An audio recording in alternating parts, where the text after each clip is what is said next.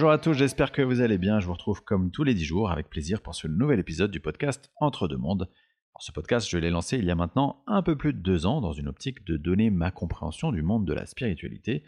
Une vision que j'aime à simplifier, parfois à vulgariser à outrance, parce que je constate, ou j'ai constaté dans mon parcours, qu'il y avait maintenant surabondance d'informations et que c'est parfois inutilement complexifié. Évidemment, c'est un traitement subjectif et à ce titre, libre à vous d'adhérer ou pas à ce que je vous présente. Aujourd'hui, dans ce numéro, le 78, j'ai souhaité revenir sur les enfants et leur rapport à l'invisible. Alors on parle très souvent, quand il s'agit des enfants, d'enfants indigo, d'enfants cristal, ou même encore plus récemment d'enfants arc-en-ciel.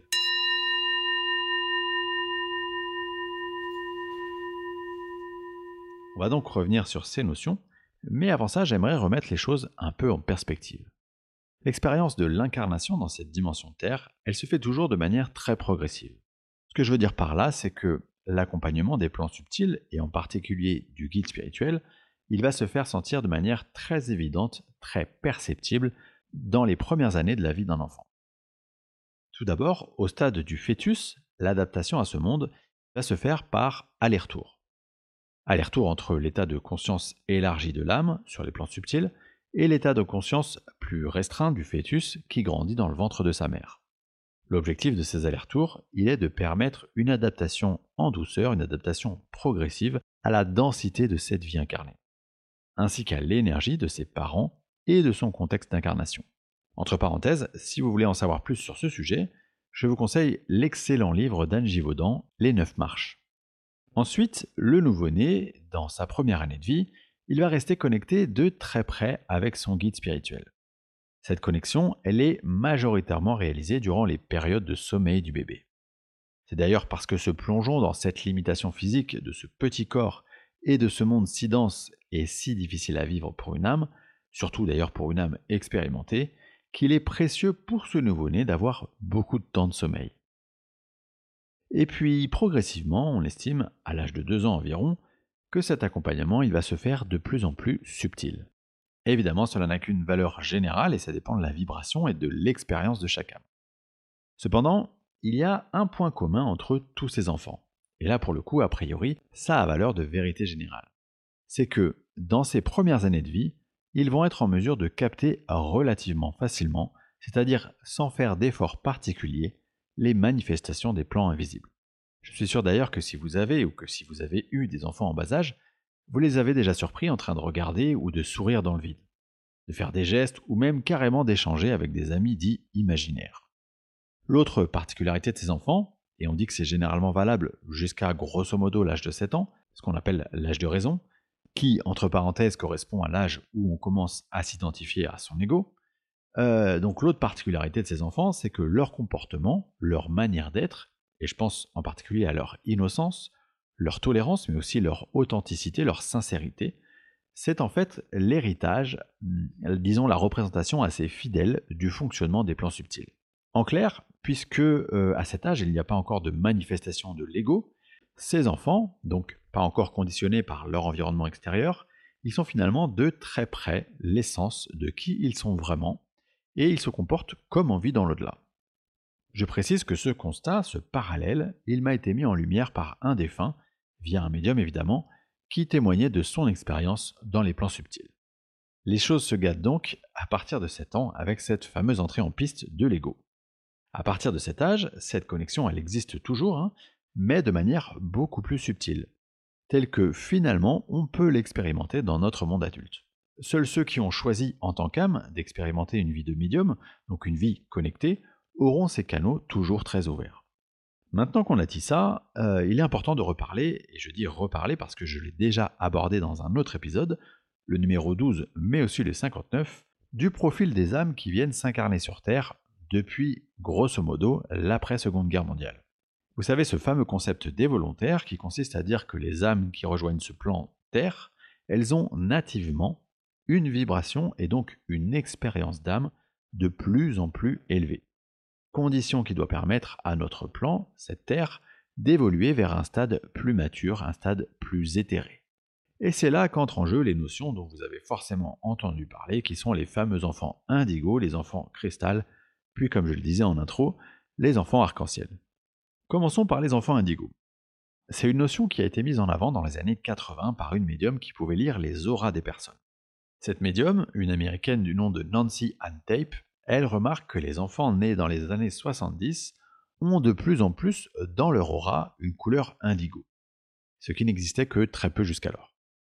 Et cette couleur indigo, vous le savez bien, elle est reliée au chakra du troisième œil, donc directement liée à l'ouverture spirituelle. Sont donc identifiés comme étant indigo une partie des enfants nés entre les années 70 et 90. Pour vous donner quelques caractéristiques représentatives de cette catégorie d'âmes, ce sont souvent des enfants qui se sont sentis comme des sortes d'extraterrestres dans ce monde, à l'écart de ce monde qu'ils ne comprennent pas, qu'ils rejettent même la plupart du temps parce qu'ils le trouvent injuste. Mais aussi des enfants qui se sentent investis d'une sorte de mission de changer ce monde. Alors qui dit ouverture spirituelle dit aussi souvent hypersensibilité, grande intuition, connexion à la nature, capacité à se connecter à l'énergie et à la possibilité de développer relativement facilement des perceptions extrasensorielles. Ce qu'on retrouve aussi chez ces profils, c'est une notion de grande intériorité, c'est-à-dire la nécessité d'aller s'isoler pour se ressourcer. La génération d'après, donc née après les années 90, elle est identifiée comme enfant dit cristal, du fait du lien toujours avec la couleur associée au chakra couronne. Les enfants cristal, disons pour simplifier, que c'est l'expérience et la vibration qui suit celle des indigos. Les enfants indigo, ils étaient facilement connectés. Les enfants cristal, eux, le sont nativement. C'est euh, leur essence. On peut donc imaginer qu'il s'agit d'âmes très expérimentées. Souvent des âmes dont la mission va être d'agir uniquement pour le collectif. Même si ça sert évidemment toujours, quoi qu'il arrive, l'évolution individuelle. Ces âmes incarnées, elles vont naturellement, nativement comme je disais, propager leur vibration d'amour et d'harmonie autour d'eux. D'ailleurs, ce serait une fausse croyance d'imaginer que ces âmes, elles doivent absolument remplir des missions précises de thérapeute ou de guide terrestre, parce qu'en fait, le seul fait d'être incarné sur cette terre permet en soi la diffusion de leurs vibrations. Et ça crée naturellement une montée vibratoire de l'ensemble des énergies terrestres. Qui dit vibration si élevée dit fréquence vibratoire élevée. Et qui dit fréquence vibratoire élevée dit connexion naturelle de tous ces enfants à une certaine médiumnité, mais aussi à des capacités de guérison. Pour eux, en fait, cette réalité, c'est quelque chose qui est tout à fait normal. Ça veut aussi dire par là que, autant pour notre génération, et je suis né dans les années 80, la connexion médiumnique s'était perçue comme quelque chose d'assez rare, d'assez exceptionnel. Autant pour ces prochaines générations, ce sera quelque chose de tout à fait normal. Ce cheminement, cette incarnation pour ces âmes-là, c'est pas un chemin de tout repos, et loin de là, ni pour leurs parents d'ailleurs, parce que forcément leurs vibrations, elles sont en dissonance complète avec la vibration actuelle de la Terre. Et du coup, ça donne des enfants hyper sensibles, hyper actifs, hyper tout, euh, très inadaptés à nos structures éducatives un peu archaïques, et de manière générale à la violence de ce monde. Enfin, on parle donc d'une troisième génération, qui sont donc la génération des enfants qui suivent les enfants cristal, et ces enfants, ils sont nommés arc-en-ciel. Ces enfants, ils seraient nés depuis les années 2000-2010, grosso modo, et ils auraient une aura de couleur arc-en-ciel. Suivant la logique que je vous ai détaillée juste avant, ces enfants, ils seraient des âmes encore plus expérimentées, dont la caractéristique principale est la compréhension native de ce sentiment d'unité entre tous les êtres. Car vous savez que plus nous évoluons en tant qu'âme, plus nous nous désindividualisons, et c'est pas facile à dire, et nous comprenons que nous sommes tous un. Ce seront donc naturellement des êtres tournés vers les autres, très sensibles, très créatifs, très actifs. Évidemment, très connectés, tout comme les enfants cristal.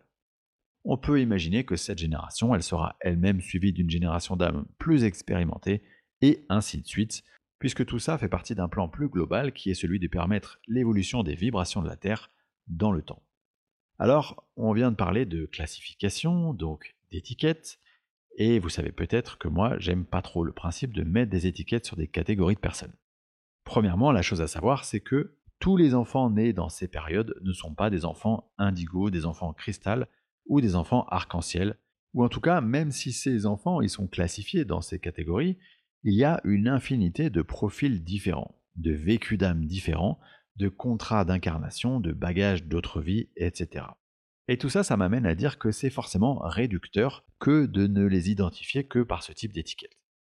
Il existe certains livres qui sont écrits spécifiquement pour vous permettre d'accompagner les enfants sur le chemin de la compréhension des mondes subtils.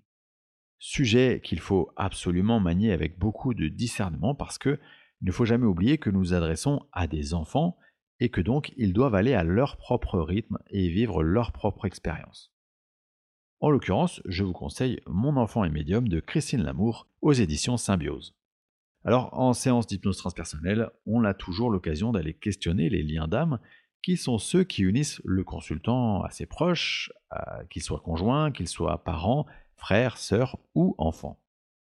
Et quand il s'agit des enfants, personnellement, j'aime à interroger, et souvent dans les séances avec médium, le vécu de ces deux âmes dans d'autres vies mais aussi le contrat d'incarnation dans cette vie actuelle, et, quand on veut bien nous le donner, obtenir une idée de la raison pour laquelle ils se sont incarnés dans cette vie, ce qu'on appelle la mission de vie, en tout cas la mission principale de ce qu'est venu travailler cet enfant dans cette vie. On récolte aussi toujours des conseils hyper utiles aux consultants pour accompagner de la meilleure manière possible l'enfant dans son parcours de vie. Et c'est un extrait de ce type que je vais maintenant vous diffuser grâce à Virginie Leparquet, médium connecté à l'énergie de la consultante. Quant à moi, je vous remercie infiniment pour votre écoute fidèle et je vous dis à très très vite pour le prochain numéro du podcast Entre deux mondes, prochain numéro qui parlera des missions de vie. Et en l'occurrence, on reviendra sur ce sujet que j'avais déjà abordé il y a à peu près un an et demi. Et donc, euh, ensemble, ils ont euh, deux garçons. Euh, Noah qui a 6 ans et Jonah qui a 4 ans. Par lequel tu souhaites commencer? Euh, tu m'as dit Noah, 6 ans. Ouais. Bah, je prends Noah. Alors, j'ai quelqu'un sac à dos, donc ça veut dire, heu, moi je suis prêt à affronter la vie, heu, je suis prêt à y aller quoi. Lancer Ouais. mettez en place la lampe de lancement de lancement, la rampe de lancement. Moi j'y vais. Je connais pas la destination, mais go, c'est parti. Donc j'aurais vraiment quelqu'un qui va tenter des nouvelles expériences, qui aura pas peur de se lancer, qui va, hem tu vois, le fait qu'il ait son sac à dos, il sait où il va, il y va même tout seul des fois.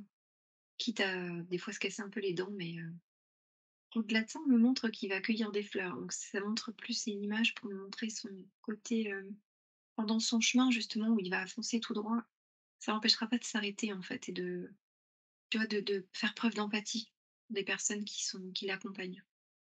Mmh. Oui, d'accord, il y a il y a à la fois ce côté, fonceur et ce côté, sensible, empathe, c'est ça? Oui, tout à fait. Qu'est-ce qui qu'est-ce qui fait qu'ils ont ils se sont dit: «Tiens, allez, on va se s'incarner en tant que fils et mère»? Tu vois, là, j'entends qu'il a besoin de comprendre sur les plans terrestres. J'ai besoin de plus de compréhension, j'ai besoin de d'aide pour apprivoiser certaines choses. Et donc sa maman était la la plus à même de lui apprendre tout ça. On parlait de transmission tout à l'heure, son son fils ses fils, hein, d'ailleurs en font partie, ont besoin de compréhension et de mettre des mots Et on met des mots sur sur quoi? Sur, heu sur ses perceptions, sur ses intuitions, sur, heu, ses appréhensions, sur les peurs aussi. ouais, d'accord, donc elle, c'est son boulot, quoi. Oui. Et et lui, est-ce qu'on est-ce qu'il est possible de savoir ce qu'il est, ce qu'il est venu travailler ou ce qu'il est venu aider à accomplir, dans cette, dans cette vie-là? Pourquoi il s'est incarné? Lui, je le vois, tu vois, faire avancer les gens, comme s'il est là pour le progrès, les les avancées, pas forcément technologiques, mais, il est là pour faire progresser. D'accord, progresser quoi? Les consciences? Oui. D'accord, ouais, mais aussi, tu vois, je je je sais pas, il y a peut-être aussi un truc technologique. Parce que j'ai le progrès. OK. Est-ce qu'il y a un conseil particulier à donner, par rapport à à Noah? J'entends d'être toujours fière de lui, mais c'est comme si elle dit: «Je le suis déjà». Oui, de prendre sa sa part de fierté aussi, de se dire que le progrès qu'il va apporter dans dans ce monde, bah, ça sera aussi, grâce à elle, hein, parce qu'elle aura favorisé tout ça. Elle aura encadré, Ouais. accueilli accueilli, coucouné tout ça.